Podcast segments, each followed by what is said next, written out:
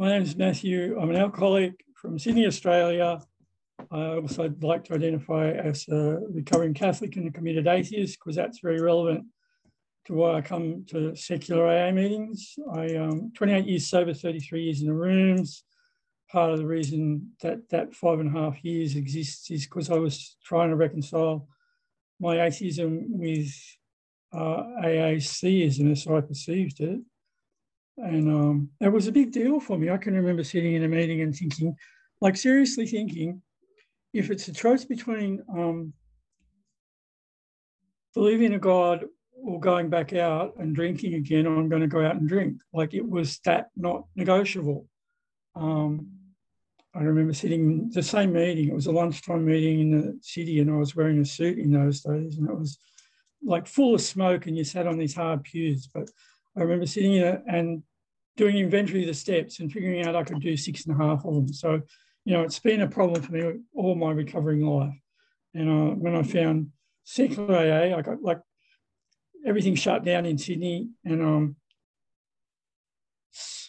Zoom appeared out of the blue. And I, that was an interesting tour. And then I found AA meetings online and then I found secular AA. And I can remember thinking, how long has this been going on and why didn't I get the memo? Followed by, I don't actually care how many of these meetings are there?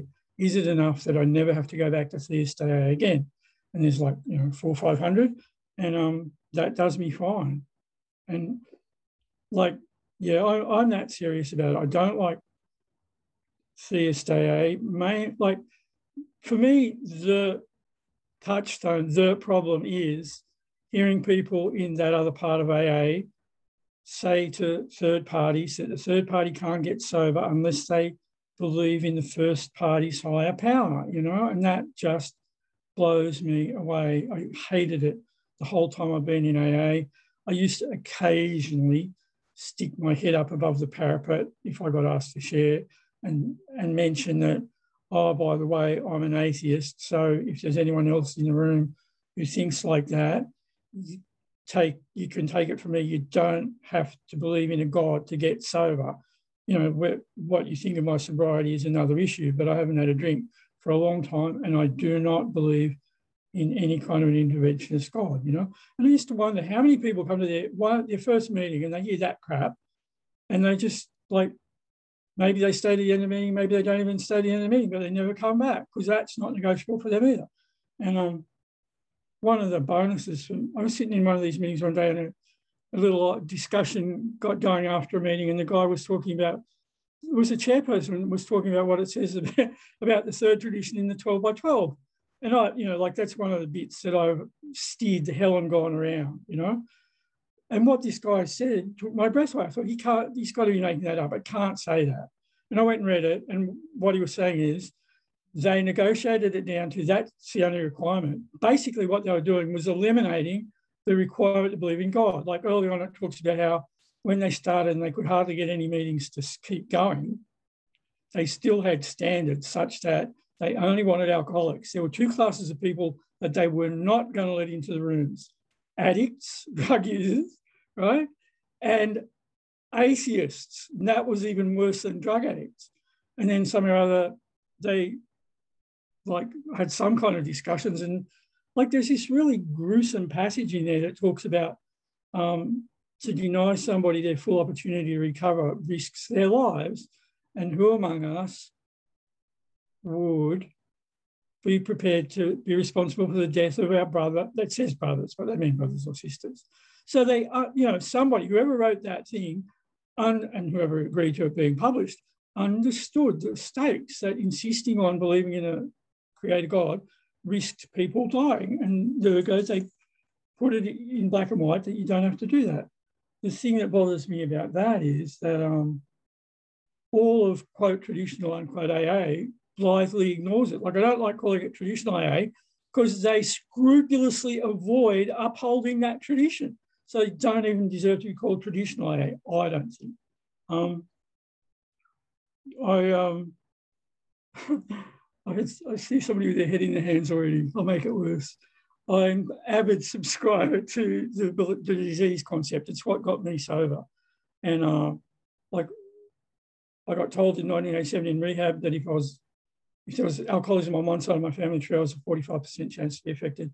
It was on both sides, I was an 85% chance to be affected. I, you know, I heard the words, didn't really believe him probably, but they stuck. And I came back out and started asking questions. And I now know my dad was a high functioning alcoholic. I wrestled with saying that for 20 years, but he was. Um, both my grandfathers were chronic addicts, alcoholics. They both died, you know, drinking. One of them nearly got kicked out of the nursing home, was in because he kept getting bottles of scotch smuggled in. God knows how he did it, but he did. Um, my mum told me that she thought both of her grandfathers were alcoholics. So suddenly I'm presented with this evidence that I'm descended from generations of alcoholic men and alcoholic women by definition, okay? Because they're either desperately unlucky or there's something going on in the intergenerational transfer of this disease that makes allanonic women, women, I don't know what the common denominator is, but you know, it's not, it can't be just dumb luck. So it's got to be something. Um, I'm the oldest of eight kids. Seven of the eight of us are addicts or alcoholics. Three of my brothers are dead of the disease. Three of my surviving siblings are busy. Like it dawned on me the other day that my youngest brother is 11 years younger than me, will probably die before I do because he is a chronic addict alcoholic, you know. So, and that seven out of eight maps to what this dude was saying about 85% chance if it's on both sides of your tree. And I know it's on both sides because I know both my grandfathers were, you know. So there's that. And that like I kind of painted myself in a corner. Oh, wait, maybe this does, this is a disease in some family systems, except not all. Maybe the one that I come from, the two that I come from, are, are like that. Uh-oh, I've painted myself into a corner. There is, this is why I can't, you know, I tried everything, in, you know, more about alcoholism. I tried all of that shit. I laughed every time I heard that getting read because I didn't know I was checking the list off what I had. And nothing was working. Five and a half years in rooms, can't get stop drinking, still crashing cars, yada, yada, yada. Maybe that's never going to change. Maybe I can't process alcohol, so I managed. That that convinced me that I had to stop, and you know, I, I stayed stopped. And um, you know, now it's in nieces and nephews. I've got three nieces and a nephew, and at least two of them are definitely addicts, alcoholics. I don't know about the other two. Jury's still out. So that convinced me to stop drinking, and at the same time, made it difficult for me to be in CSAA. I am, I like it's think alcoholism is purely a physiological medical problem. It's not a moral issue. It's not a lack of willpower, but and that's good enough for me. But they, for most of AA, that runs headlong into all the moral stuff, and you've got to make amends to people. Like I don't think that should be a moral issue either. It's just yeah, okay, I can I can get myself peace of mind if I just clean up the mess as much as I can. But, you know, people get crash and burn on apologizing and having their apology not accepted. And that's like, but that's not what it's talking about anyway. Um, so there's a lot of, it's not, it's not, it's good enough for me to say it's a disease. It's not good enough for a lot of AA. And I can see the problems that they're going to get into. Um, oh, two and three, quick, quick. Look, I'm trying to think about what I, I came to believe the power grade myself could restore me to sanity. I look, I think Jimmy B and whoever the hell else was involved won this war a long time ago. I can't understand how CSAA managed to rewrite history. It, you know, two and three talk about goddess we understood and a power greater than ourselves. Like they've already taken out God period in you know inverted commas. It's gone. And then at the back, right, the last step or second last, whatever it is, same thing happens. You get the workaround. But all the ones in the middle have gone back to just God. And I think it's because they just realized that it was going to be too hard to write a nice, simple, easy, catchy version. Like, came, made a decision to turn my will and my life over to the care of. But that's okay. Um, six, when entirely ready to have my higher power. Do you say my higher power or our higher powers? Remove my defects of character. Humbly ask our higher powers. Admitted to my higher power to myself and to another human being. To, okay, admitted to our higher powers to ourselves and to another human being the exact nature of our wrongs. No, let's not. That's too clumsy. Um, I see. I wish they'd put it back. Like that's my version of the steps. That's what it would do. It would just make it specifically explicit that we're not talking about a God, but that's not ever going to happen. Um, there was. I went to that um, thing yesterday, the AAWS thing, and it was to me extremely interesting and disconcerting.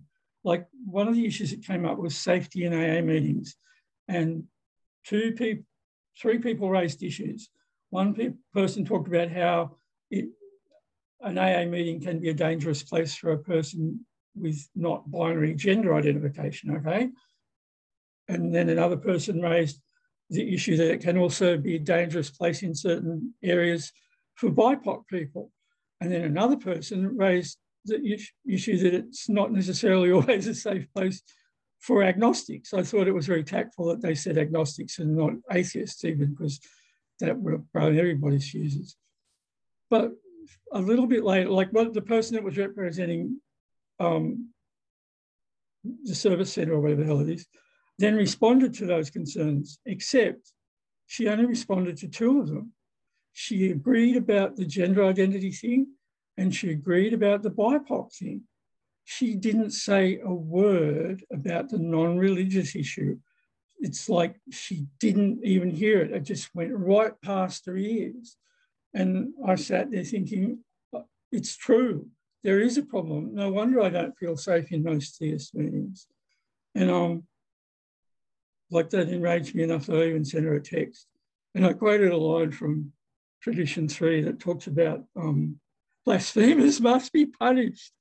It's like, doesn't say anything there about punishing BIPOC people or people of non-binary gender, but it's like they're being ironic, but it's still there in black and white, you know, so there's still an issue. And I, I just like, I've been thinking about that ever since. Like, if the people that are running mainstream AA World Service, oh, and, oh, the other thing that freaked me out in her presentation, she talked about the amazing thing that is secular. Well, what she said, I think she was talking about Zoom, and she said, You don't have to worry about this, but my belief is that it's divine intervention, right? So, how is a person who believes in divine intervention to cope with some little moppet from the floor saying, Hey, what about us agnostics and atheists? She doesn't, like, no, can't hear it, is it? And um, know, just another stage in being an atheist in recovery. I'm, you know, I'm not going to stop. I don't have to. I love Zoom. I love secular AA. I'll be grateful for the rest of my life to the people that started secular AA. Thanks for being here. Thanks for the chance to share.